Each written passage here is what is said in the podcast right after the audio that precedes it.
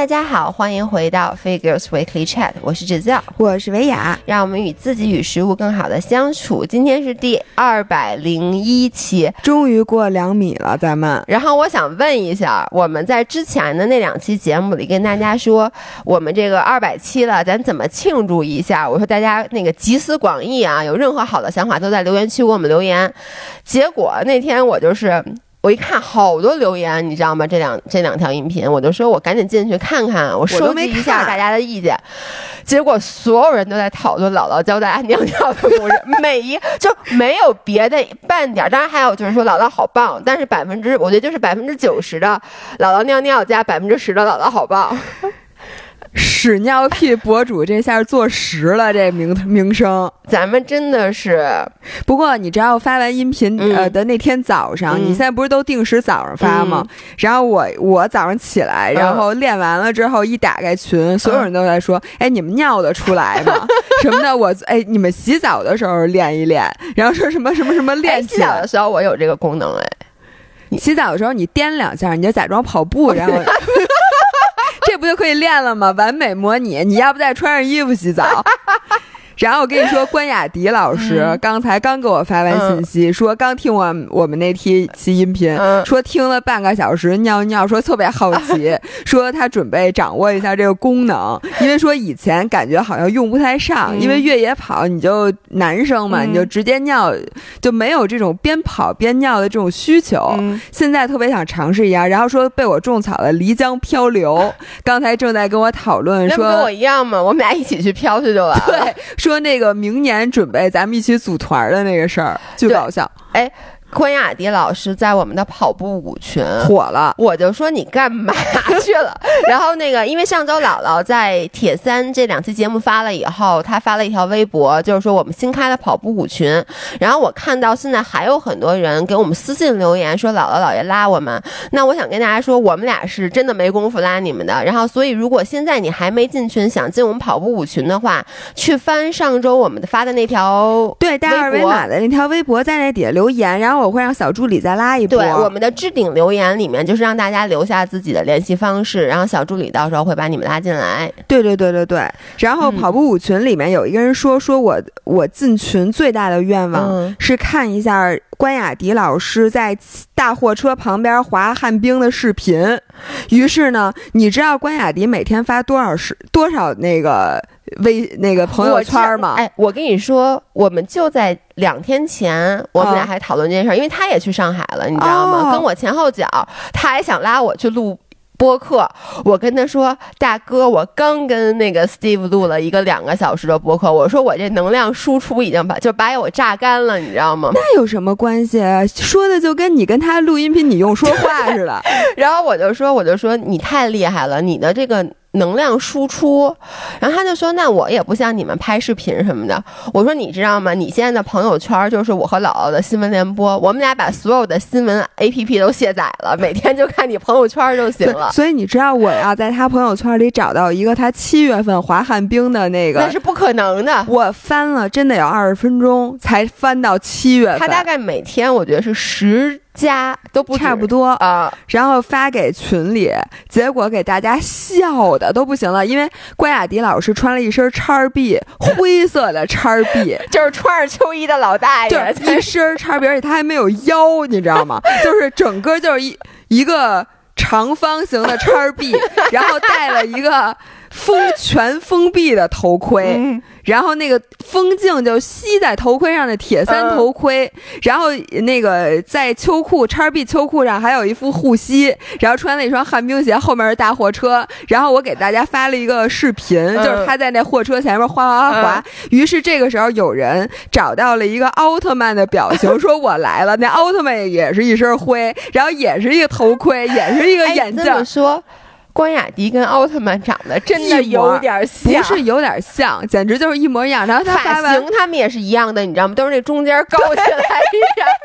对，然后结果大家就爆了，在群里面就说：“我去，这不就是奥特曼？”说什么？然后我就把这个截图给了关老师，结果关老师说：“你要把我拉进群里。”于是我把他拉进群里，然后跟大家说好，呃，在关老师进群的时候，所有人都给我发奥特曼的表情，甭管什么哪个奥特曼什么样表情。结果他一来，所有人都管他叫说叫关特曼，他现在的名字叫关特 曼。他在咱们群里也特别活跃，我就说你哪儿来的功夫？因为你看咱俩就是除了刚开始建群那两天，咱们后来慢慢就没有那么活跃。其实不是我们不愿意理大家，而是就是特别忙。对，因为我觉得如果我进去只说一句话就特别不礼貌，所以我就得确实是有功夫坐在这儿跟大家聊天儿。但这种时候又比较少，所以我在这里又跟大家说，咱们能不能弄以后开辟一个专门的聊天时间？然后就是我们二百期当时让你们想，嗯，就说咱们二百期怎么庆祝一下？没人理我们，都说尿尿，要不咱们就团建尿尿尿，咱们。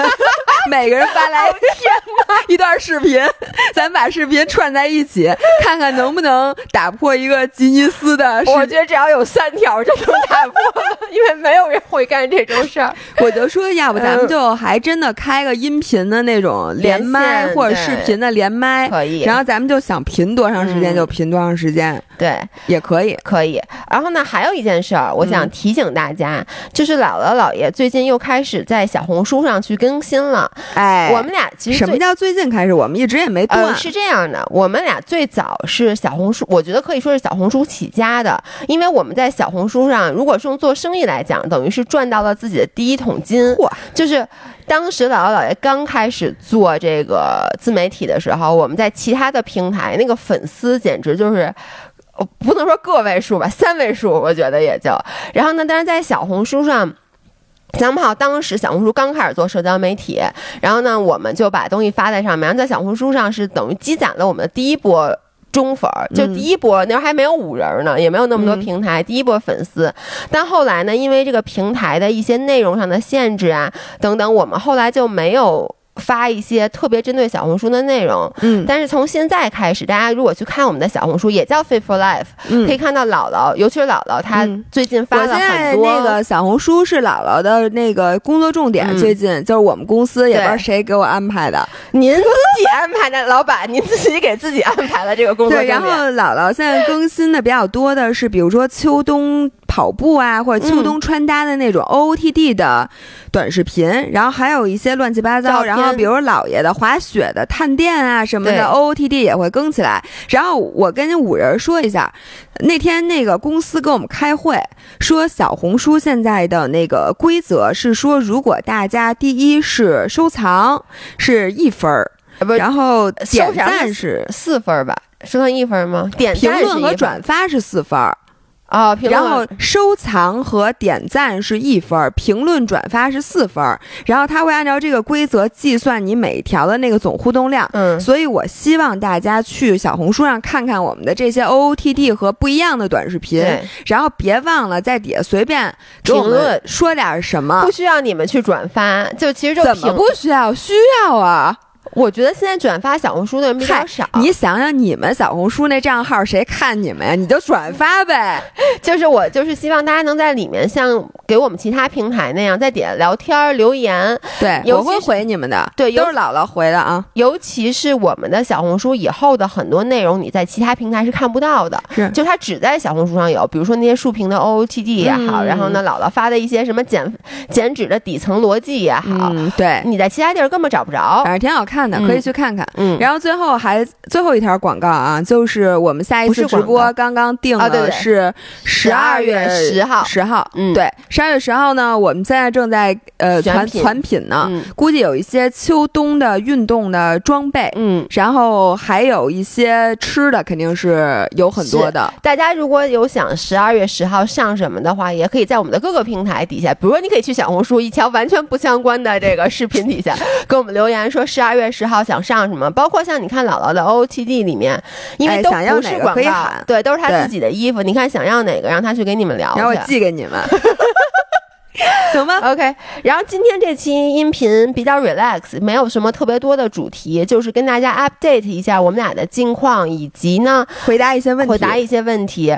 然后我先说我去上海这个，就是我跟那个史史。史主席史嗯。秀雄史主席、Steve，Steve 说录了一期音频是两个小时大，家不已经听了吗？有的人可能没听，因为得关注他的人才听了嘛。啊，你这个不你不转发呀？我转发，我是这么，我直接发在咱们的平台上，啊所以这期音频呢，我会发在我，我会就是我连着吧，这样我就周三，我干脆我周三、周四，嗯我把这期和那个 Steve 那期给发了，那大家就是可啊，我以为你这期是周五发的，然后你周三会发那一期。我想先发这个，是因为我觉得咱们要不然就 update 就有点太不热乎因为现在是周二啊，我们录的时候，我想明天发，然后呢。大家可以去听一下，就是里面的内容，我记不得我录什么了。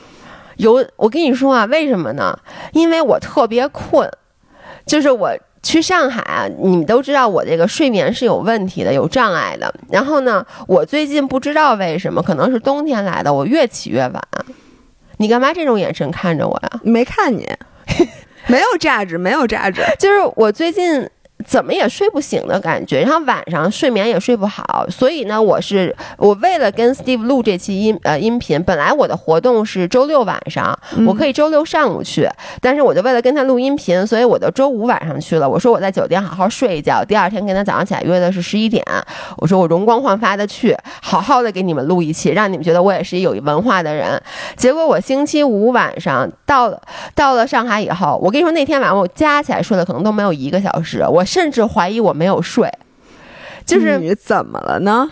因为就是先是我星期五那天咱们不是卖那个呃上次直播卖那粉儿，就那个叫什么那个、哦，Z Fizz，对 Z Face 那粉儿。那那那那我天天喝都喝完了已经。对，因为那个我特别特别爱喝，然后呢，所以我就没有光把它光当做功能性饮料，我就把它当做了饮料，那哪儿行？那里有有有那个有咖啡因，有咖啡因，所以我先是那天喝了咖啡，然后呢又喝了两。两两罐儿那个等于是四个 serving 那个，然后呢，因为我老你不刚才跟我说嘛，在飞机上人容容易流失水分和维生素 C，所以你又喝一杯咖啡。所以没有我就在睡呃飞机上我就喝的哦那个粉儿，哦然后我在机场还喝了一杯咖啡，然后白天还喝了，导致那天晚上我躺在床上的时候，我那个手指抖，你知道吗？就是太激动了，所以也没怎么睡。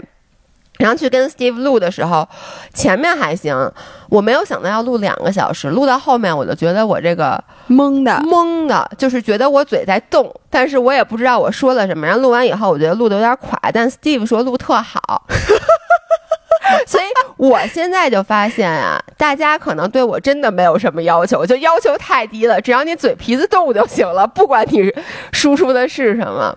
然后呢？老爷公是周六下午去的，然后我们先是我跟你说啊，现在上海的螃蟹，特好。哎呦，老伴儿，我跟你说，我特想给你带回来，因为我去之前，大家就给我发那个留言，就说姥爷赶紧去吃谢家大院儿。我之前每一次去吃谢家大谢家大院儿都。不是堵车，就是排队排巨久。嗯，但这次呢，因为我跟那个 Steve 录完音频以后，正好下午是两点半，快三点，我说，哎，啊，不是饭点儿。对，，不是饭点儿，所以我就去吃了这个螃蟹，真的是比之前非蟹季去吃、嗯好吃很多。那肯定的。，对，然后晚上去参加了奔驰那活动，大家可以看大家都看了哎照片儿，头号领地。啊、对，然后大家看到，你知道吗？有一张照片是老爷公就是壁咚我，就是他撑在车上，啊，看见了，其实那后面那是一辆大 G。后面那是一辆大 G。我想跟大家说啊，就是我我好像我的 vlog 里面会有一些 footage，是因为当时咕呃咕噜也去了。啊，他给我录了一些 footage，他发给了我，我还没看。他说巨搞笑，是因为你们能想象到老爷公特别僵硬，你知道他是一个特别僵硬的人。我我在照片里看出来了。然后呢，你知道那个车其实所有的车都是不能碰的，就摸都不能摸，不能倚在上面。他们怎么那么瞧不起人？你直接买一辆，哪儿刷卡？你问他，那我得让你给我你跟刷卡。你跟他说他也叫大 G，我也叫大 G 我真的，我就跟保安他们说，我说我真的不能摸吗？我说我跟他一个名儿，人家保安说这哪儿来的？这人赶紧轰出去。就那个保安完全，而且那保安就是一直就他特别紧张，因为他又知道我是来拍照的，就不是普通的人，就是博主。我说我真的要拍照，但他又不能让允许你去碰那辆车，所以就老爷公把手，其实他椅子上，你感觉他是撑在上面吗？其实他没有，他是。那他这姿势可够难拿。对，所以他整个就是他要手把手轻轻的放在上面，然后感觉他撑，但他其实又没有撑，但他这车是纸壳子做的，是吗？又要感觉他的身体压到，所以他整个的重心，你你能理解吗？太空步，对，所以他特别的，他一直在抖，你知道吗？他一直在，就是那种你都能感觉他腹肌就不是这个奔驰这个行为有点 low 啊，至于不至？我也是，我不是靠在那个车上，其实你没有靠，你们看到，就是其实我只是跟他。结合了，就是我们触碰了，但是我没有任何的重量在那个车上，就是我的腹肌也是，就是我都不能再往后仰一点，再往后仰一点，我就该摔了，你知道吗？就我整个感觉我是那么撑着坐在车上，但其实我是屁股是悬着，然后我的大腿、我的股四头肌和我的腹肌绷得非常的紧，感觉你在做一个非常高难度的向后的平板支撑，而且还要保持平衡。然后其实我当时是想拍我们俩。Kiss 的一些照片，我觉得这样就能爆，你知道吗？结果每张照片，老爷公的表情 就不能再不愿意了，就是他就像他在亲一头猪，你知道吗？他那个表情眉头紧锁，我天呐，简直就是简直，你看到那个简直丑爆了。还有我，你们可能没有发现，哎，你发现了吗？张涵补牙了。没有，就是这样的。老爷公以前没有门牙，什么没有门牙？是只磕掉一点点吧？就是他有，呃，他有一颗门牙，只有一半儿。对对对，是他小时候打篮球磕掉的。然后呢，而且是一他掉挺多的那个门牙，所以他以前拍。拍照的时候，他是你看他不笑的，他的笑都是不露齿的，而且一般那个大家笑，你要说后边牙少，你还可以露门牙。对你如果没有门牙，你就彻底没有办法笑了。对，所以他以前他的所有照片，你发现以前他抿嘴笑的。嗯，然后他大概是在他不知道前段时间换工作，中间有一段时间就比较闲嘛，他终于就主要是为了出道吧。我跟你说，我觉得是有这个原因的。他因为我们俩在一起可十多年了，十一年了。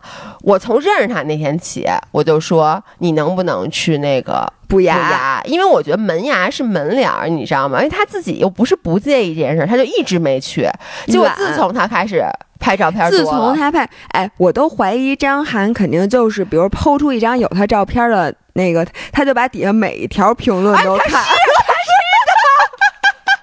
你知道，你知道他现在对咱们的关注比之前高的多得多得多。我记得之前你特别生气的就是说，你说什么张涵不看咱们的视频什么东西他都不现在我相信，只要有他露脸儿，只要。只要露一点点，老去刷微博，看看有没有人评论说老爷公真帅。对，因为首先就是现在有一些带他的照片，还有就是有时候视频里有他，而且他就发现，就算没有他的，没有他的内容，比如有一些音频，那次我就问 Steve，我说那个问大家说我跟 Steve 录一期什么，底下评论都是说不想听 Steve，要听老爷公的，所以他就是现在基本上咱们每一个。呃，就是发布的内容，他都会看，且他都会看底下所有的评论。那他没回呀？他他他可能不好意思。就包括我不是说你发铁三那照片，我都没有看底下所有的评论，我只看了，想在里面找找有没有说你赶紧给我下去，我要看老爷公。哎，我都怀疑以后老爷公可能自己花点钱买点那个水军，在咱们所有的底下都说我们不要看你们两个大什么呃，我不要看你们两张老脸，我要看英俊潇洒的老爷公。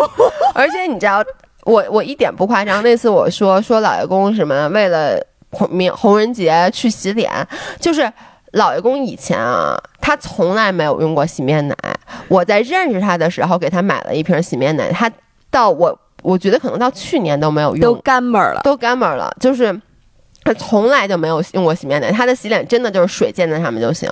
然后他就是从今年开始，我发现现在我每次问他，我说：“哎，你洗脸用洗面奶了吗？”他说：“用了呀。”我觉得他现在真的是，所以你知道，他就是补完牙以后，那些那些照片特别可怕。就是我现在特别不愿意跟张翰拍照片，就是他会。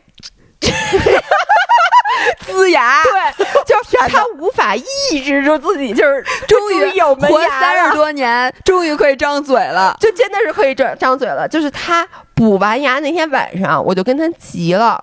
因为你能想象他一回来，我坐在这儿看电视，大家 picture 一下那个画面啊，就是老爷公呲牙，他呲牙的时候，他的特别凶，因为他的整个脸都皱起来。他呲牙是不是有点像柴犬呲牙的那个表情？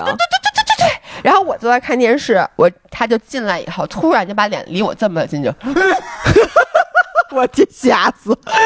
哎，我们一人血书求一张那个呃 老爷公呲牙的小视频或者照片儿。我跟你说。特别的让你心里不舒服，尤其是你知道，我我我想心里不舒服一下，请你今天晚上就发给我，谢谢。我一会儿让他回来给你表演一下，反正很可怕。然后他现在拍照的时候，他终于可以露牙了，但他不会露牙笑，因为他已经有三十三十多年没学习过这个技能，所以他每次一露牙笑，就感觉就跟柴犬。他每张只要他一露牙笑，就这样。就是这样，就是这个牙齿。我觉得应该给他问问咱们饭碗啊，问问珊珊，咱们商务组的同事，给他接点那种，呃，牙齿美白的那个高露洁。哎，高露洁 他现在可以拍了，我觉得。对，所以就是那些照片，我跟你说，就拍了好多，最后我真的选不出来几张，而且每一张我的表情都非常到位，但是老爷公就各种奇奇怪怪的表情。没关系，没关系。我觉得他出道以后，慢慢的当作为艺人，他可能就适应。哎，你发现没？他真的是一个戏精，他是喜欢这种 attention 的。是的，跟你一样。要不说你们俩一家子呢？我觉得我都没他强。我跟你说，连我自己发的视频底下的留言，我有时候可能都忘忘了看，但是他一定都看，而且他真的是。像我们滑雪那视频，就是 by the way，我跟大家说一下，我发了一滑雪的视频，你们能不能去底下给我留留言，然后你们看一看，因为可能昨天是周一发的，大家也不知道发那视频，所以刚发的时候那流量没那么好。嗯，是。然后老爷公就跟我说：“哎呦，这滑雪的视频流量怎么没那么好啊？” 我的天哪，留言也不太多呀。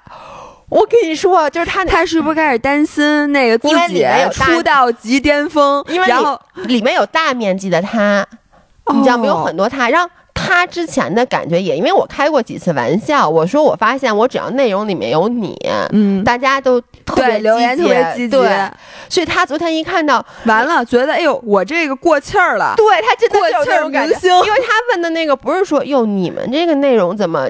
今天这个流量这么不好，我好替你们担心啊！他那感觉就是说，这明明里面有我呀，这是不是坏了呀？这个 完了。然后他就让他看视频的时候，真的就是他会往后拉，他就拉到比如我们俩有互动的那些地方，然后就看就说，哎，这个你是不是好多都剪掉了？我 天哪！这人真的是可以。然后我跟大家没什么可 update，我就 update 一件事儿：上马终于官宣延期了。本来是什么时候？本来是十一月二十八号就马上了，然后现在官宣延期了。然后据我个人的推断，应该是春天以后了。就因为他啊，就明年了。现在写的是十二月十九号，嗯，但是我总是感觉有点悬。然后，所以呢，如果是上马延期的话，我就正式进入冬训了。因为我今年整个冬天等于就没有比赛了。然后昨天我在健身房碰见了许久没有碰见的人，他们发现我又开始练力量训练了。嗯，因为我现在。如果正式进入冬训，我会给大家拍几期，一个是大神们怎么冬训，就然后我 training 对，然后我跟大神们，比如说一起练，或者是说我冬训今年的那个计划，我觉得其实就是按照跑步的周期来讲，就是你一年两个赛季，一个是春天，一个是秋天，在赛季的过程当中，其实你练力量训练是会阻碍你的比赛成绩的，因为你练完身体那种酸啊什么的很影响。但是呢，在这个冬天这个季节，其实是所有的跑步的专专业跑者，人家都是进行各种各样的力量训练。其实腿部主要是深蹲、硬拉、弓箭步这三种主要的动作，各种各样的变体。但是呢，跑步又跟你的力量训练跟你在健身房举铁最大的不同，是因为跑步，你想你是。紧捯饬，嗯，然后你你身体你就是自重嘛，所以你不能把自己往大了练。对，所以它其实跑步的功能性训练更多的追求的是小的自由重量，嗯。嗯然后进行很多组，嗯。然后要锻炼你的这个敏捷性对。然后同时呢，其实核心更重要。嗯。我那天听说，就说，呃，我看那个有一个台湾特别著名的搞铁三的人叫徐国峰，他翻译了很多本儿，就是跟这个跑步、骑车、游泳相关的著作，嗯。并是同时他自己也出过书。嗯。让我挺推荐他的东西的，大家可以看看他游泳的书和那个铁三的书都不错。嗯。然后它里面就讲说，游泳如果你练力量训练，嗯。如果你冬天练的话，最主要的是练这个引体向上，嗯。第一个，然后第二个呢是那个俯卧撑，嗯就是俯卧撑。和引体嗯这两个，然后它是各种各样的变体。嗯比如说引体是呃上向上上拉的，和那个叫什么，就是那种俯身划船不是反向划船，反向就是你钻在杆儿底下往上拉的那种，啊就垂直的那种引体。然后俯卧撑也是各种变体，嗯什么宽肘的、窄肘的，什么脚在上面的那种。然后呃，对于跑步来讲，嗯他说的是深蹲的动作比起硬拉来讲更像跑步。就更像跑步用的那个劲儿，对，因为硬拉你跑步没有硬拉的那个劲儿，其实硬拉的劲儿是骑车踩踏更用得着，然后说嗯跑步的话，你需要用更小的重量做更多组。然后现在我的基本上就是说，呃，深蹲以及深蹲的嗯变体，然后保加利亚的那个啊，我最讨 split 厌的 squat，对对对，最它就是讨厌的动作它叫什么保加利亚分腿蹲。嗯然后还有就是弓箭步行走，然后弓箭步跳箱，就是你在跳箱上面，就是往上你这么说，我现在的所有力量训练都是你说这些小重量，那为什么你这我跑步还步这么费劲呢？你你也一会儿跑一试试，起飞了就。刚跑完，哦，对，你在上海刚跑完。你刚说完上海，我就想说，我如果搬去上海，嗯，我会跑步的。就是我你搬搬去上海还不行，你非得搬到上海江边儿的。对，因为我想说啊，就是我从来，你之前咱们在上海，你带我跑过两次步。嗯，但是都是夏天，特别热，我记得特别清楚。还有不是，咱跟木兰那次跑多凉快啊，还下大雨呢，你忘了？呃哦对，但跟木兰那次跑，咱们没有沿真正沿，咱们是咱们为啊了跑到一个地方，所以咱们没有真正沿着跑步的路线。我记得还就是没有地方跑，咱们还被警察说，就说你不能在这个自行车道上跑步嘛。然后这次就是我们因为住那酒店，就楼下就是它嗯沿江，楼下就是跑道。然后呢，因为周六就当然没有时间训练什么，也没有时间练。然后周日呢，我就想。我那时间特别尴尬，我说我要是现在如果去哪儿逛一逛的话，其实也来不及。但是我觉得我来这一趟上海，我虽然是来工作的，我不能除了酒店和去找 Steve 录音频，我哪儿都没玩儿，我就觉得我特别亏。所以我就想，我就说这样，那个咱们沿着江边跑一步，而且老爷公没带跑鞋，他穿的是板儿鞋。我天哪！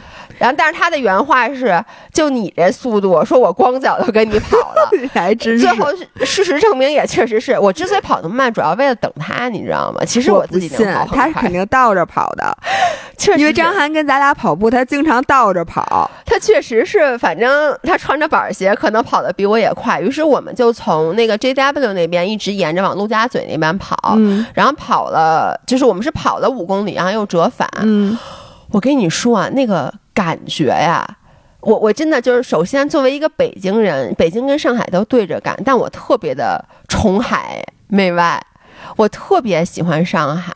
嗯嗯嗯，我跟你说，就是我特别土，我觉得我到了上海，老爷公原话啊，老爷公那天跟我说，你发现没有，每次到了上海，你有一种应接不暇，眼睛不知道往哪儿看的感觉。天哪！刘姥姥进大观园真的感觉，就是，尤其是我们沿着江边跑，就觉得啊，哪儿哪儿都特好，然后就那个陆家嘴建的那个跟纽约似的，可能也是因为在北京，我很少去金融中心那边，咱们都住东边，就没有那么多，就是特别多的高楼在一起。反正那个整个跑步的过程。特别愉悦，我已经有大概至少有一年没跑过步了。然后这一次跑步，虽然说到最后我跑的也很累，就把手心抓破了，我还在视频里给大家拍呢，就是就是很最后很痛苦，但是。我觉得上海真的是一个特别适合跑步的城市。我觉得这样，你说我特别不同意。我告诉你，啊上海那么老大，嗯你不住江边，你还是不会去的。北京咱们不是没有好的跑步的地儿，是我没去过。你因为你要住朝阳公园里头，你也 嗯，你知道是因为有水，怎么着？在护城河在那儿啊，你可以去跑啊。反正我就觉得它有跑道，我就护城河边上也有跑道啊，哦是吗南二环我们那个每周那路线那下边就护城河，你可以去跑道上跑啊，你去吗？嗯，那个不要崇洋媚外，我跟你说，我代表北京五人儿感到非常不开心。而且你知道吗？嗯北京开了冬奥园儿，现在就首嗯钢那块儿，那里面可是特别好跑道。下回我带你跑去。嗯嗯，等春天春天的时候，现在要进入冬训了，我 对，然后我接着说，然后嗯说这个跑步的动作其实跟深蹲像，嗯说这个呃骑车的踩踏动作跟硬拉更像，呃，就是我能理解，而且跟嗯这个。所以呢，硬拉的一些变体，骑车可以拿椭圆仪来练呢？也是向下踩踏。那你为啥不直接骑车呢？因为椭圆仪不硌屁股。我为什么骑车不能？包括这个动感单车，就是咱们叫什么？就这个啊，动感单车。在家的这个动感单车，我不可能天天骑。就是我觉得它特别硌屁股，我每次骑完以后，我就得缓两天。哎，我在这里想跟，因为我隔三差五的就会接到我的朋友和有我微信的五人儿问我说：“姥姥，我这骑车怎么那么硌屁股什么的？”我想说，第一，你们肯定得买骑行裤。然后推荐品牌，我之前也推荐过，比如嗯 Rafa 呀、PNS 啊、saos 就嗯 A S S O 那我垫两个卫生巾呢。那多磨呀！你那卫生巾那个，然后我就说，第一可以穿骑行裤，然后第二个呢，就是我发现有一个姿势，好多女生都会犯这个错误就，塌腰，然后塌腰那个骨盆耻骨前倾耻骨顶在上面，所以你就是前面嗯会磨，嗯那个简直就是满清十大酷刑。我之前不是讲过，我都磨磨出血了吗？对，所以我我我我他是这么做的啊，那个车座有最宽的地方。嗯你应该用你的那个骨盆的那个骶骨的两块骨头嗯接触那个最宽的地方，然后要收紧核心，不要塌腰，因为如果你塌腰硌的是前面，但是那是不对的但。是你知道，就你你之前跟我说，有时候这样我觉得腰疼。要是你说那姿势，就是你知道你塌塌腰反而不腰疼，我塌腰有时候就是为了放松一下腰，就是但是你放松完，了之后，你会赶紧回来呀。有时候不就忘了吗？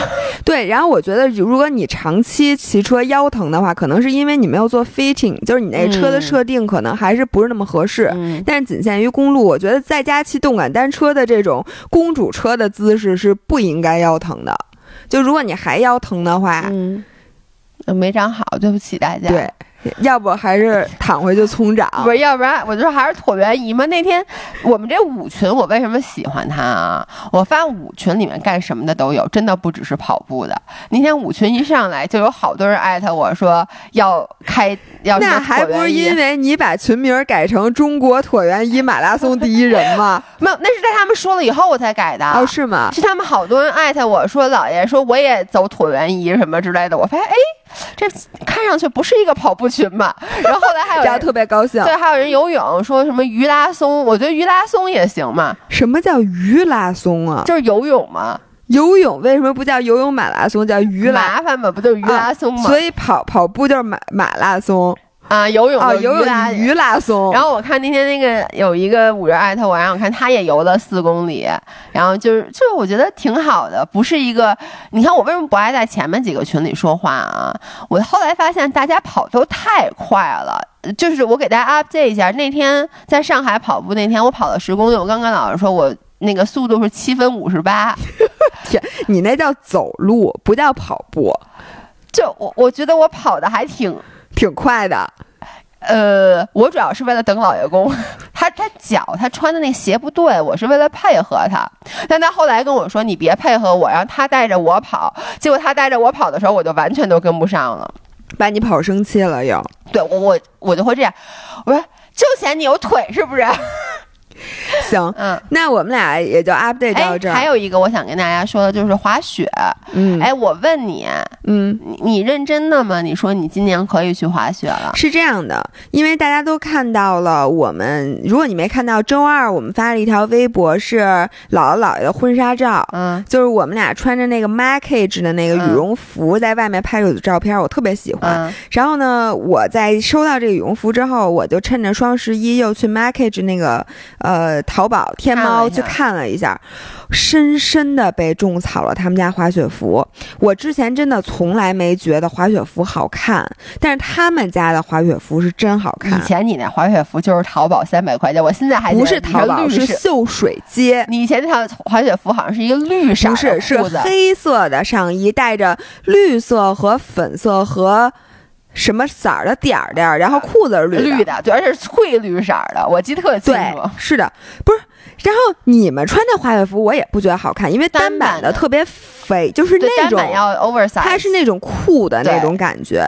但是呢双板，Markage 的双板服它的那个上衣是那种非常法式的那种嗯。短的掐腰的，然后那个裤子非常修长。就是我现在看惯了那种很酷的、嗯。oversize 的东西，嗯，我一看那个滑雪服，那简直就是写优写着我的名字，写着叫优雅。雅两个字，哎。真的，然后那个小毛领儿，然后人家那个穿搭就是那种法式有钱人的那种度假风。我跟你说，你要在中国雪场穿这样，你也挺棒的。怎么着？我就不能穿着一两万的滑雪服，然后再初级道摔大跟头吗？第可可以，但是呢，马上从你就冷到你不可能穿这个滑雪服。为什么呀？那双板不就穿这个吗？不，其实不是，其实双板穿成那样的人还是少，那穿什么呀？是军大衣。就大衣和裤子也是那个上衣和裤子分体的。那我为什么一定要穿那么肥的呢？因为你里面要穿好多层，因为你冷。你是我跟你说，当你看那个修长的那里面，当你发现它里面只能穿一层打底的，你连那个护膝和那个那个什么。叫什么防撞衣你都穿不进去的时候，你还是会放弃它的，因为你会发现命重要，嗯，你这么一说 懂吗？我又不想去滑雪了。崇礼如果我不能穿成那个样子，我就不想滑雪了。因为崇礼的冬天它不仅是冷，它风很大。啊，它风很大的时候呢，反正就是我跟你说啊，就是你看吧，到冬天你就是满满求生欲。每个人都是满满求生欲长的。那你这么一说，我不想去这个滑，等等我有机会去瑞士啊，去这个北海道啊、嗯那种稍微温暖一点的地方，我要不再去？我先把衣服买了，你觉得怎么样？反正姥姥今天感觉上她对滑雪稍微有点松口，所以大家可以期待一下。我会我怎么着都会把她带去雪场的。我刚跟姥姥说，我说我订了明天的那个酒店，酒店，明天到拿周日酒店无。法诱惑我的。我说走，跟我走。你先把那滑雪服现在给我买了，那滑雪服给我滑一个雪季的雪，我告诉你，我才不给你买呢 不。是？问题是我就想，我穿那么好看滑雪服到初级道就不好不是，意思，而且最重要，你穿那好看滑雪服，你后面还是得带一小乌龟，你知道吗？只拍正面儿。然后对，然后就跟大家说一下，今年的滑雪可能会稍微有点困难。然后崇礼现在都各大雪场全都开了，包括云顶在上周末也开了。但是呢，一般在刚开的第一个月，它都是雪道开的比较少。嗯就比如像一般的雪场啊。最多最多开两条雪道，嗯最多像崇礼我知呃云顶我知道它开了两条雪道，像万隆就开一条，然后什么富隆基本上都是开一条，还有太武，呃，但是这个时候的好处呢是，第一，现在崇礼没那么冷，因为崇礼的冬天就是它雪道全开了以后真的很冷，它没那么冷。第二是现在便宜，嗯因为它它有一个叫什么雪季初的这么一个嗯早票鸟价那对早鸟价，然后稍微会便宜一点儿。所以大家如果想去崇礼滑雪的话，我觉得现在可以去，因为北京、南山这些都没开呢。嗯然后呢，呃，如果你担心去崇礼回不来，包括去上海，上礼拜我就特别担心我去上海回不来。上海应该是可以的，但是是崇礼我也因为崇礼马上就要有冬奥会的压力，那你只有可能进不去，你不可能回不来。呃，因为但是河北现在疫情挺严重的，一天都十几二十例的那种增加，反正我去从上海回来的感觉就是正常。对，就是我想说，大家也不要以讹传讹，因为之前我也听到，我自己也属于你自己就属于很担心，是我 calm you 对 down。但确实是因为我也认识朋友，确实是在郑州没回来。嗯我觉得那是个例。对，然后呢？但是你知道吗？一旦一旦有一个朋友跟你说啊，我真没回来，什么我现在在机场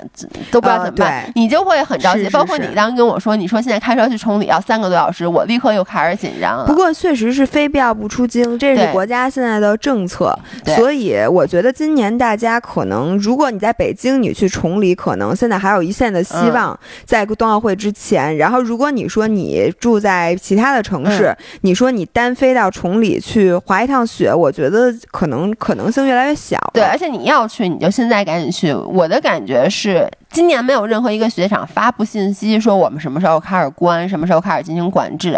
但是我的感觉，冬奥会之前至少两周之。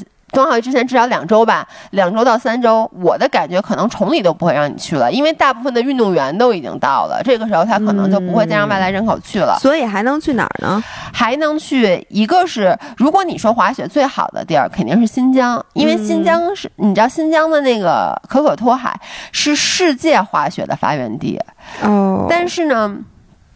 你看，我那么想去，我我而且我属于已经很有时间能去的了人，我都没有去新疆。就是新疆这个地儿，真的是你有点担心，它的政策一天一变，而且新疆它不太管你其他的那些乱七八糟的事儿。而且有点远，说实话。对因为你，我就觉得你把滑雪当一个爱好，对于你这个城市里没有雪场的人或者雪场，我我觉得北京已经很幸运对，了。北京已经很幸你说上海的五人儿，我说我喜欢滑雪，你你你上哪儿滑去？是，然后呢，如果是去新疆的，就如果我觉得你是飞到不是你自己城市的地方去滑雪，你至少要拿出你要请五天假连上周末，就是要不然的话、特别不划算，你知道吗？除了新疆，还可以去东北。对新疆之外，可以去东北。然后东北的好处是它的防疫政策就不会像新疆那么不可预测现。在黑龙江又有了对，但是你说去年我去东北滑的时候，其实也湖是吧？其实也有对，但只要不是那种爆发性的，至少我觉得东北是比新疆容易去的。啊，是是是，然后呢北太多了。对，然后北大湖的呃雪场，我觉得是比松花湖和那个长白山要好的。还比长白山还好，我还觉得长白山挺高级的呢。那长白山很高级，我没去过长白山，嗯是因为我所有真正滑雪的朋友都跟我说。不如你能选择的话，不要去长白山。长白山更多感觉是度假，嗯，那就适合我这样对，适合你这样。因为我发现真正滑的好的人，嗯没有人去住什么五星级酒店啊那种的，因为你说完了，我彻底拔草了，我觉得我不想去。不是因为真正滑雪的人，像你说的，滑雪它其实也是一个熟练工种。然后呢，你其实是需要花大量的时间和精力的。像你刚才说的，就跟冲浪一样，你不住在那个。海南，你不住在海边儿，你很难。你说你住在北京，你就是什么每个月过去滑一趟，你其实很难把自己给练特别好。对，因为它都是要刷刷时间的，而你如果是刷时间的话，五星级酒店没什么人能刷得起。嗯，像我我一般我住俩月在那儿，对我一般什么时候住五星级酒店呢？就是我会在双十一买一些我刚刚说的住华套餐，比如说我跟老公，我们比如说想呃新年的时候或者春节的时候去北大湖，那我们可能会看一下 Club Med，然后呢看一下哦 Hol 明白那种酒店，因为它有住华套餐，虽然说也贵，但你就觉得你觉得你是过节出去玩嘛，嗯，但你说我平时我想训练，我想练练滑雪，像我这回订的，其实就是民宿，我订的就是三百多块钱一天，我自己都觉得我挺奢侈的，因为我其实完全可以，因为我订的还是一个双人间，哦，我其实可以订，我就我自己嘛，我可以订一个更小的，但是我想，哎，还是住稍微好一点，但我就不会订酒店了，因为酒店全部都是八百起，那如果说那个南方的五人儿，然后在呃今年想冬天想滑滑雪，但是又去不了这些地儿太远了，你你上回那天不是体验那室内滑雪了吗？那怎么样啊？感觉？是这样，首先广东有融创。啊广东融创是一个室内滑雪场，就室内滑雪分两种，一种是室内真雪，啊，一个是滑雪机，对，一个是滑雪机。我觉得你所在的城市如果有室内真雪的话，就南方的城市都可以去，那尤其室内真雪咋样？挺好。我没去过，因为北京不是不需要去嘛，而且我一般啊夏天就滑水了。但是你知道，所有的滑雪大神都在广州融创，啊，因为广东那融创就是。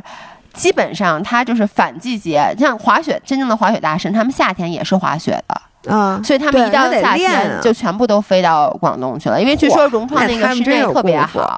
对，哦，所以这个如果你在广东周边的话，可以去融创。然后我知道成都也有，然后上海我的理解应该也是有的。如果实在没有，像北京，我上礼拜去体验那个室内滑雪机，我觉得是这样的。如果说你真的喜欢的是滑雪，那个完全不行，因为它不是滑雪。首先能不能练技术吧？能是这样的。呃，我那天还跟教练交流，就是如果说你完全不会，嗯，然后呢，你说我如果一下子就直接上雪，第一还是冷，嗯而且你需要去买各种各样的装备，但是你。不还得去吗？对，你还得买嗯各种各样的装备。总之，它是一大工程，而且呢，你可能学一天，就比如你那么出了摔下来，就很打击你自信心。尤其是你上缆车还要排队，我，对对对，就会他会所以你说我是不是就应该，比如我先去那滑雪机上学学会了，对吧？？然后呢，如果说你去滑雪机，它的好处是，第一，你可以穿着短袖，嗯然后呢，它摔也没那么疼，你也不用先，我先得买鞋买对对板儿对，你那儿都有，而且呢，它那是你可以就是你不用坐缆车什么的，而且那个你要是说集中学，我可以每天你去每天去滑一小时滑一。个小时，有点像去健身房那样的。对，然后那教练跟我说，就是所有在那个滑雪机上先学过的孩子和大人，到了雪场很快的就能掌握滑行。嗯，所以我而且这性价比感觉高一些。呃，那多少钱？呃，我我那次去是品牌邀请的，我知道他那个团购价不贵，就是大概二十分，钟我觉得这也是一150个思路，对吧？咱先在这儿用低性高性价比，就跟咱俩在七幺幺先喝完酒，再去酒吧蹦迪，对 吧？直接一杯一杯就嗨了对。对，是那个感。我觉得这挺好的。嗯 OK，那咱后半段的时间，我们还有几个问题，咱们这这真够大杂烩，咱俩大杂烩这这一期，我觉得有的人喜欢听大杂烩，我喜欢听大杂烩。嗯，好吧不喜欢，因为没有干货。没有干货吗？有有有，都是干货。来，你念念吧，呃你选的这个留言。这样，我先念第二个啊，因为我对嗯这个我挺有感触。这它特别长，而且这个人他妈又没有标点符号，也不分段儿。我跟你说，我我读了这音频你就知道，我读完你就知道是谁了。你下次再给我发这种，我就不给你回了啊。但是我总结一下，他基本上说的就是，呃，他是一个。一个我们的忠实听众，然后呢，他从大一到大三一直在健身，有一定的训练基础，之前也去过比赛。哎，他这个是有标点符号的，另外一个没有，对不起啊，错怪你了。然后呢，他的室友们从来都不健身，然后突然有一天，他的三个室友们就开始选择每天早上五点半去健身房参加有氧训练了，就是嗯，我觉得跳操那种，对对对，我第一我减脂营那种，对对对对对，然后呢，天还没亮呢，说我也跟他们一起去过一次，但是看那里学长教的动作，就是说我跟姥姥一样非常自视甚高，看不上。嗯然后他就说我的问题就是，他们突然开始健身这件事儿让我变得很焦虑。嗯，这明明是一件属于我自己的事儿，他们现在也开始了，我觉得我应该为他们感到高兴，但是我就是看不惯他们三个现在的作为。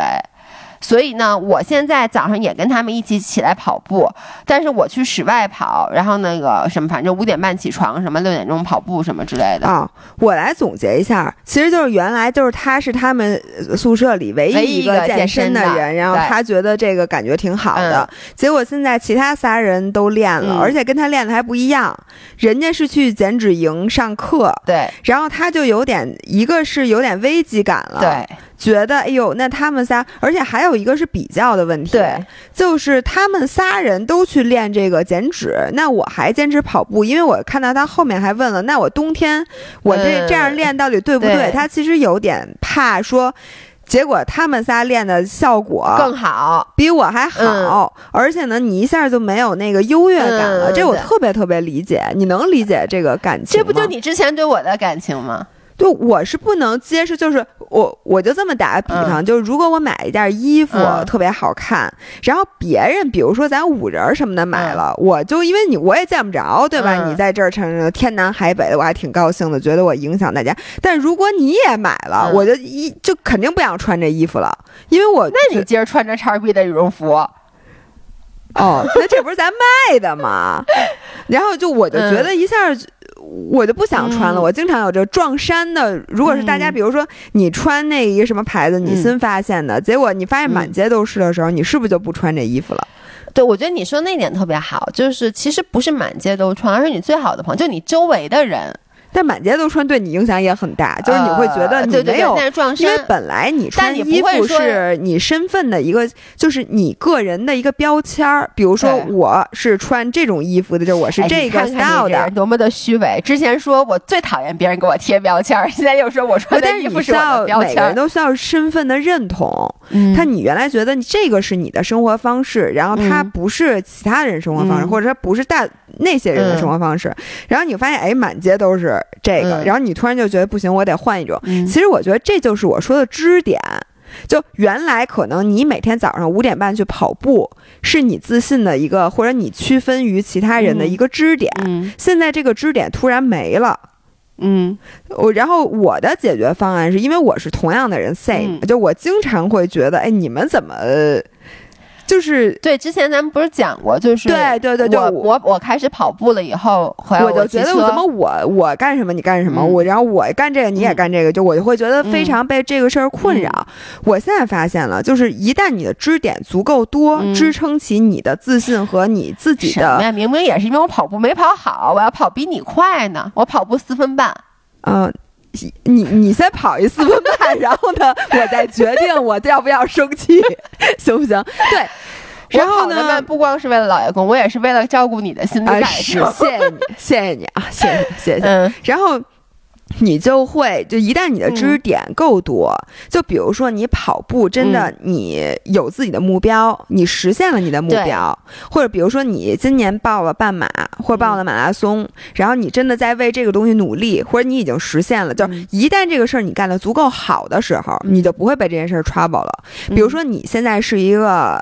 我坚持，可能你跑了三年了，嗯。然后你取得了各种各样的这个成绩，然后你比如说你波马 qualify 了，嗯。或者说你破，比如说三三三三三零，嗯。这个时候如果你的室友在跑步，嗯。你不会觉得危机感了。那如果他就是是一个很有天赋的人，然后他一嗯。跑就很快，其实你知道吗？嗯。就是你刚才说那个点我没有，就比如说。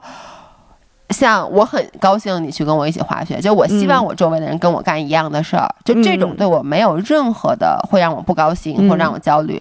但是如果就是人家一干就干比你好，对？对。你会焦虑。对，哦所以我就刚才问你，我就说，如果说我跑，就是你后来其实你无所谓了，是因为我第一我也没有特别认真的在练跑步这件事儿，第二就是我跑步可能是你一一倍的速度，但如果就说我我说我不跑不跑，但是我随便一跑就跑得比你好，嗯，我这个是特别打击我。这种他不是说你生气的问题，这个是你嫉妒，对对对对对就你。会觉得凭什么呀？对我我会这种，就比如说，你看，嗯我说我说，哎，那个我带你一起滑雪，我特别高兴带你一起滑雪，然后我我打心眼里就希望你能喜欢这个运动。然后我第一天就飞坡去了，对，然后就是 来一个托马斯回旋，就如果说我带你滑了以后，就一下你滑特好，然后反而就马上就赶超我了，我就会觉得，就你会觉得嫉妒，你会觉得凭什么呀？就是那种气儿不打一处来。就我我不会觉得凭什么，我会觉得早知道不带你滑了。对就会。我觉得这种东西是人之常情，很正常。我觉得这样有一个人跟我说，我绝对不会生气，人家吹牛逼的，肯定不可能。但是我觉得这种情况怎么解决？嗯就是说你支点很多，嗯，就是你的自信不光是建立在你不能说我这个人就只有一个爱好，就是跑步，然后我唯一的信心来源就是我我早上起来跑步，或者我跑步呃怎么怎么怎么怎么样。你如果只有这一件，那那太容易了，是因为。你不能预防说你旁边的人肯定不会跑步，或者人家不会跑两下就超过你，这是你不能控制，的。但是所以呢，你的主心骨就不能只是这一件事儿。是的，你的主心骨可以是我是一个非常勤奋、刻苦，我可以坚持。然后呢，我以我长期坚持做这件事儿为荣。嗯如果你的这个对自己的骄傲，因为嗯每个人都有自己的嗯 pride，、嗯你对自己的骄傲来自于这些，嗯。那你这东西不用跟人比，对吧？对，而且我觉得还有一个，就是其实那天在跟 Steve 录音频的时候，就讨论到这个问题。就我们俩讨论打柔术，嗯我就说我后来就为什么柔术也去的少，其实跟这也是没什么大关系。但我就说吧，在柔术里面让我心堵的一件事儿，其实就是这个人之前没我练得好，他比我入门晚。嗯，然后呢，我还带过他，还教过他。结果呢，因为我一段时间不去，发现他进步神速。嗯因为我是属于干什么都比较慢的人，就有就是体育方面，我是属于。咱俩都是体育没什么天赋的。我觉得你天赋，我小时候你就是我小时候你跑步多快啊！不，但是你就说我除了傻卖力气的事儿，对，其他事儿全都不行。就就是这样的。呃，主要是我周围也没有别人，所以小时候哎我就觉得是是你体育特好，是是，对不对？对对对，我也没法跟别人比。还有一李文哥，还有一李文桥，他们俩就更不行了，所以就觉得你还行。Anyways，我就说那个柔术，嗯就是我就后来发现，哎，这些人都比我厉害了，嗯就这种会让我嗯那早知道当时我不教你了，就是就你知道吗？就会有这种小的情绪在里面。然后呢，但是我觉得有一个方法，除了你刚才说找更多支点，嗯还有一个是你要看到这件事儿对你的好的方面。嗯就比如说，你可能一开始他的水平不如你，但后来他比你进步了，其实你你可以看到，把他当做你的目标。嗯，然后包括好朋友，我觉得其实为什么我特别希望你也滑雪呢？就是嗯像我说的，我现在只能一个人去滑雪，然后我觉得我自己特可怜。但是如果我的好朋友跟我一起来做这件事儿，他本身就会让我很安心。嗯然后即使你进步很快，我觉得，因为我觉得 chances are，如果你跟我花同样的。时间的话，你肯定比我进步快，嗯因为你本来体育的天赋就比我好。但是这个 chances are 就是，哎，你要比我好了，你是不是还能反过来带我？这样子就是对。我还我觉得这个事儿啊，主要是看度。嗯就像比赛之前你紧张好还是不紧张好一样，就是你要适度紧张。那你这个别人对你的这个压力，肯定对你来讲是有好的方面，因为他会鼓励你啊，你有对伴儿。那这也得看，就比如说我带你去跑步，你跑两天世界冠军了，你说这我受得了吗？我觉得我，我觉得真要这样，你也受得了了。啊，我就说我发现了一个天才。对，其实最怕的是什么？就是他也没有比你有天赋那么多。就是如果一个人明显有很大天赋，你其实就不扔了。比如说那柔术上就有那个学学一年，人家就升蓝带了，人家就是从小就是体育特长生什么的，那他他就是好。包括滑雪，有的人他一上来就可能。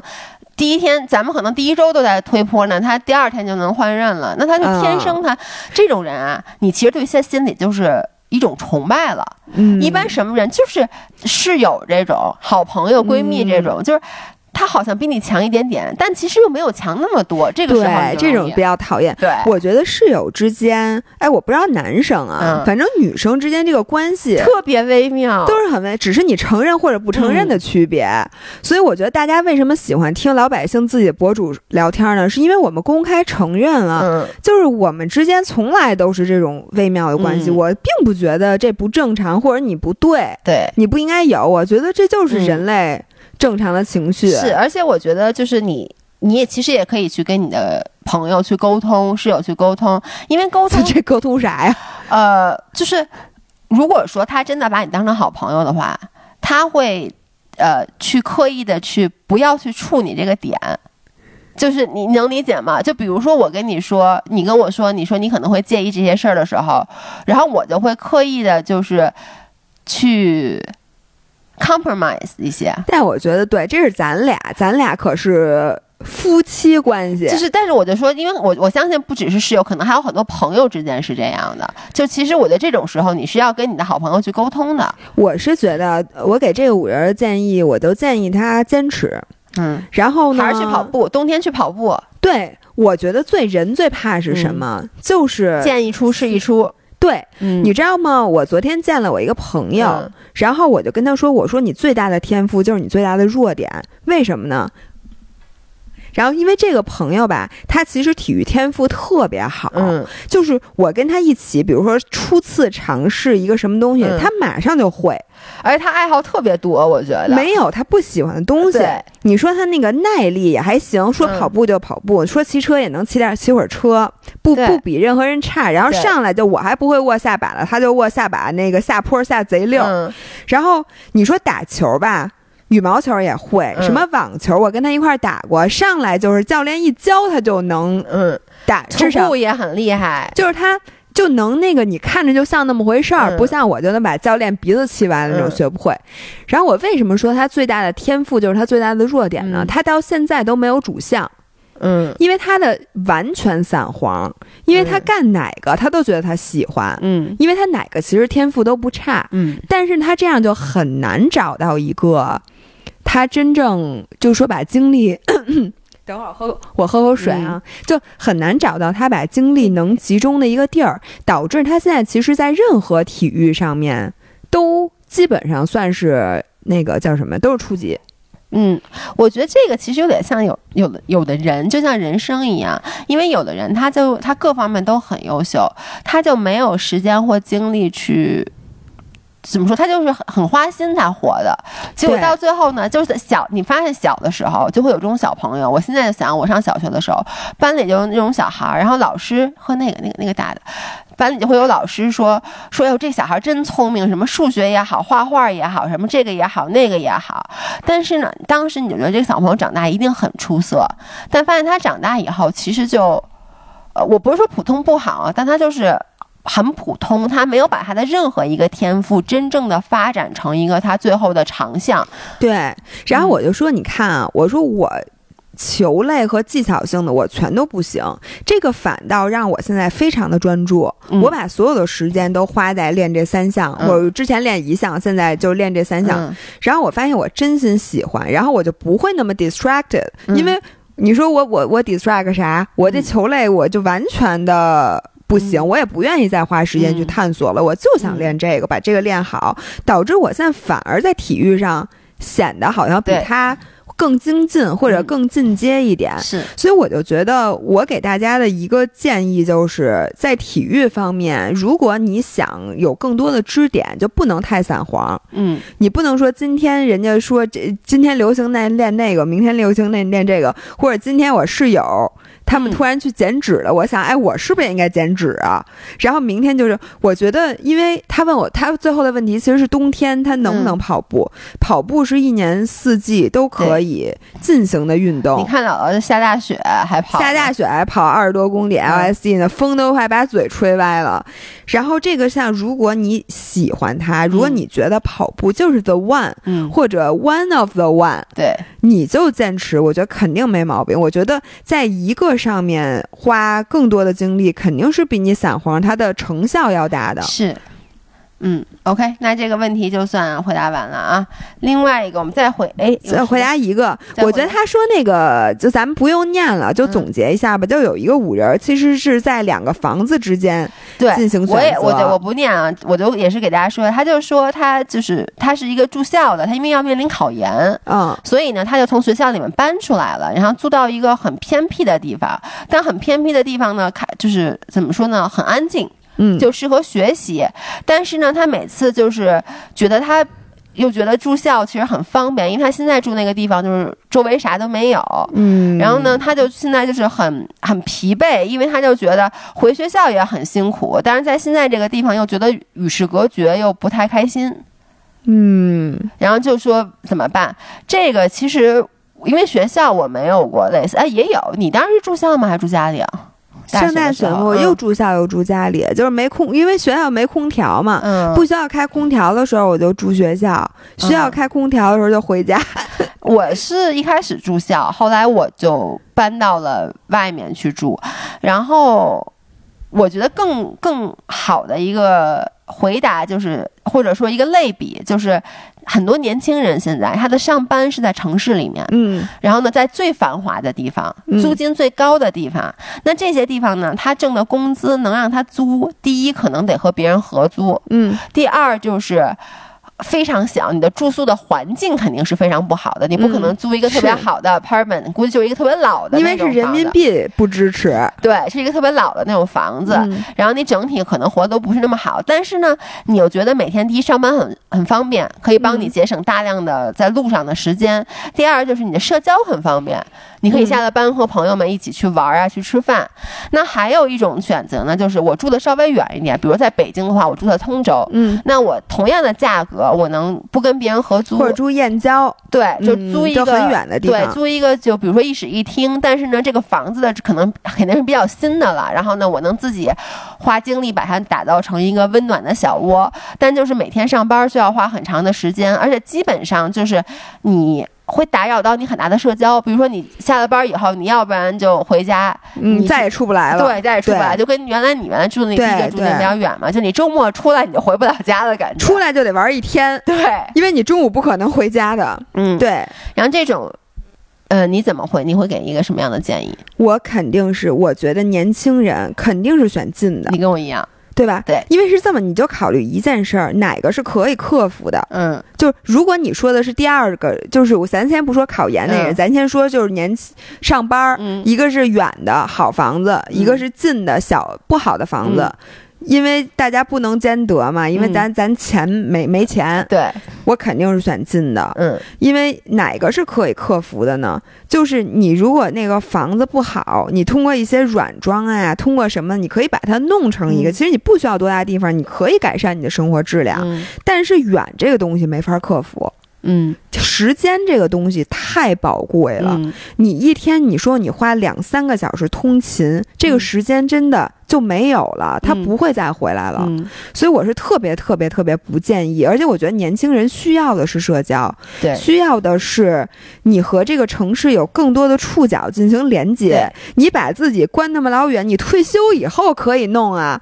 你退休之后，你可以把你这辈子对房子的、嗯对家的梦想全实现了，因为那会儿也没有人搭理你，是你你孩子都不一定看你，你自己找一齁老远、齁老远的地儿都没人管你。但我觉得年轻的时候，我真的嗯。不建议这样。我跟你基本上是想法一样的，就是我觉得首先啊，如果你本身是一个很内向，因为有这种人，就，是或者你的职业，比如说画家呀、小说家呀这种，对，但或者有的人就比如说，即使我在城里上班，但有的人他更加 value 自己的生活，他更加 value 自己的隐私，然后呢，他不喜欢，就是他没有这个社交需求，就确实有很多就很内向的人，他是这样的，嗯就是你让他住在市里面，他下了班依旧一回家就打游戏。就是回到家打游戏，回到家看剧，然后他也不去跟朋友们一起吃饭。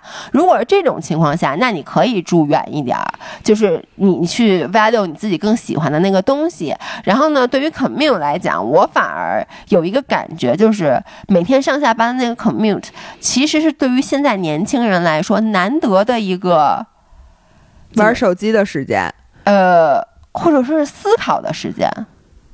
你你你能理解吗？听明信片的时间，就比如说听明信片也好，然后呢，比如说看书也好，或者思考也好，因为为什么我原来说过，我会有时候开车到家，在地库的时候，我也不上楼，就是有时候你需要一个那种环境，就是你没有没法干别的事儿。我觉得，比如你坐地铁，你在路上的时候，比如地铁里没有信号的时候，你其实是一个可以去对，但是你想，你要住近一点，就算房子小一点，你当然了，前提是你不是拖家带口啊。嗯你花那俩小时，你运动时间不就出来了？对，但我的说，就说他没有这个需求，他在家的话，可能就是打游戏，他也就是或者说是他没有这个需求。嗯，但是大部分人来讲，尤其是我自己，我跟你是一样的。我觉得年轻的时候跟社会，我刚特别喜欢那个词叫跟社会的触角，嗯，就是我觉得信息很重要。这个时候对于你来说，嗯任何的信息，好的、而且就是，那些 vibes，它是一个跟这个整个这个这个社会的社会的共振，你知道吗？你必须要生活在这个市区里面，然后呢，同时就比如说啊，你说我住的近一点，需要加班，你是不是比别人有更多的机会？就比如老老板说。今天这东西特别急要加班，你就可以说啊，我家住的近没关系，我可以晚点回家，我可以在公司，或者就说，比如说公司有任何需要帮忙的时候，你可以去。这个时候，你就是比住在家远的那个人，其实有更多在工作上能够进步的机会。我我是这个感觉。然后同样是放在考研上来说，如果是我的话，我会选择住宿舍，嗯是因为你在学习的时候，就是我是那种，如果你让我自己封闭起来，在一个特遥远的没错，你会越学越差。我觉得我学没学会啊？别人学没学？我还考不考试？就是对，学到一种觉得自己在干嘛，我就会特别焦虑，会问我是谁，我在干嘛，我到底学没学？而且自己那种自律挺难的。很难。但如果说你在宿舍里，一个是你如果有任何的问题或者不确定，你可以及时去问人。然后包括如果说这个学术上面有任何一个更新的地方，这个信息的传播到你会很快。而且你会时时刻刻感受到那种竞争。对就五点半起床去上减脂营的室友。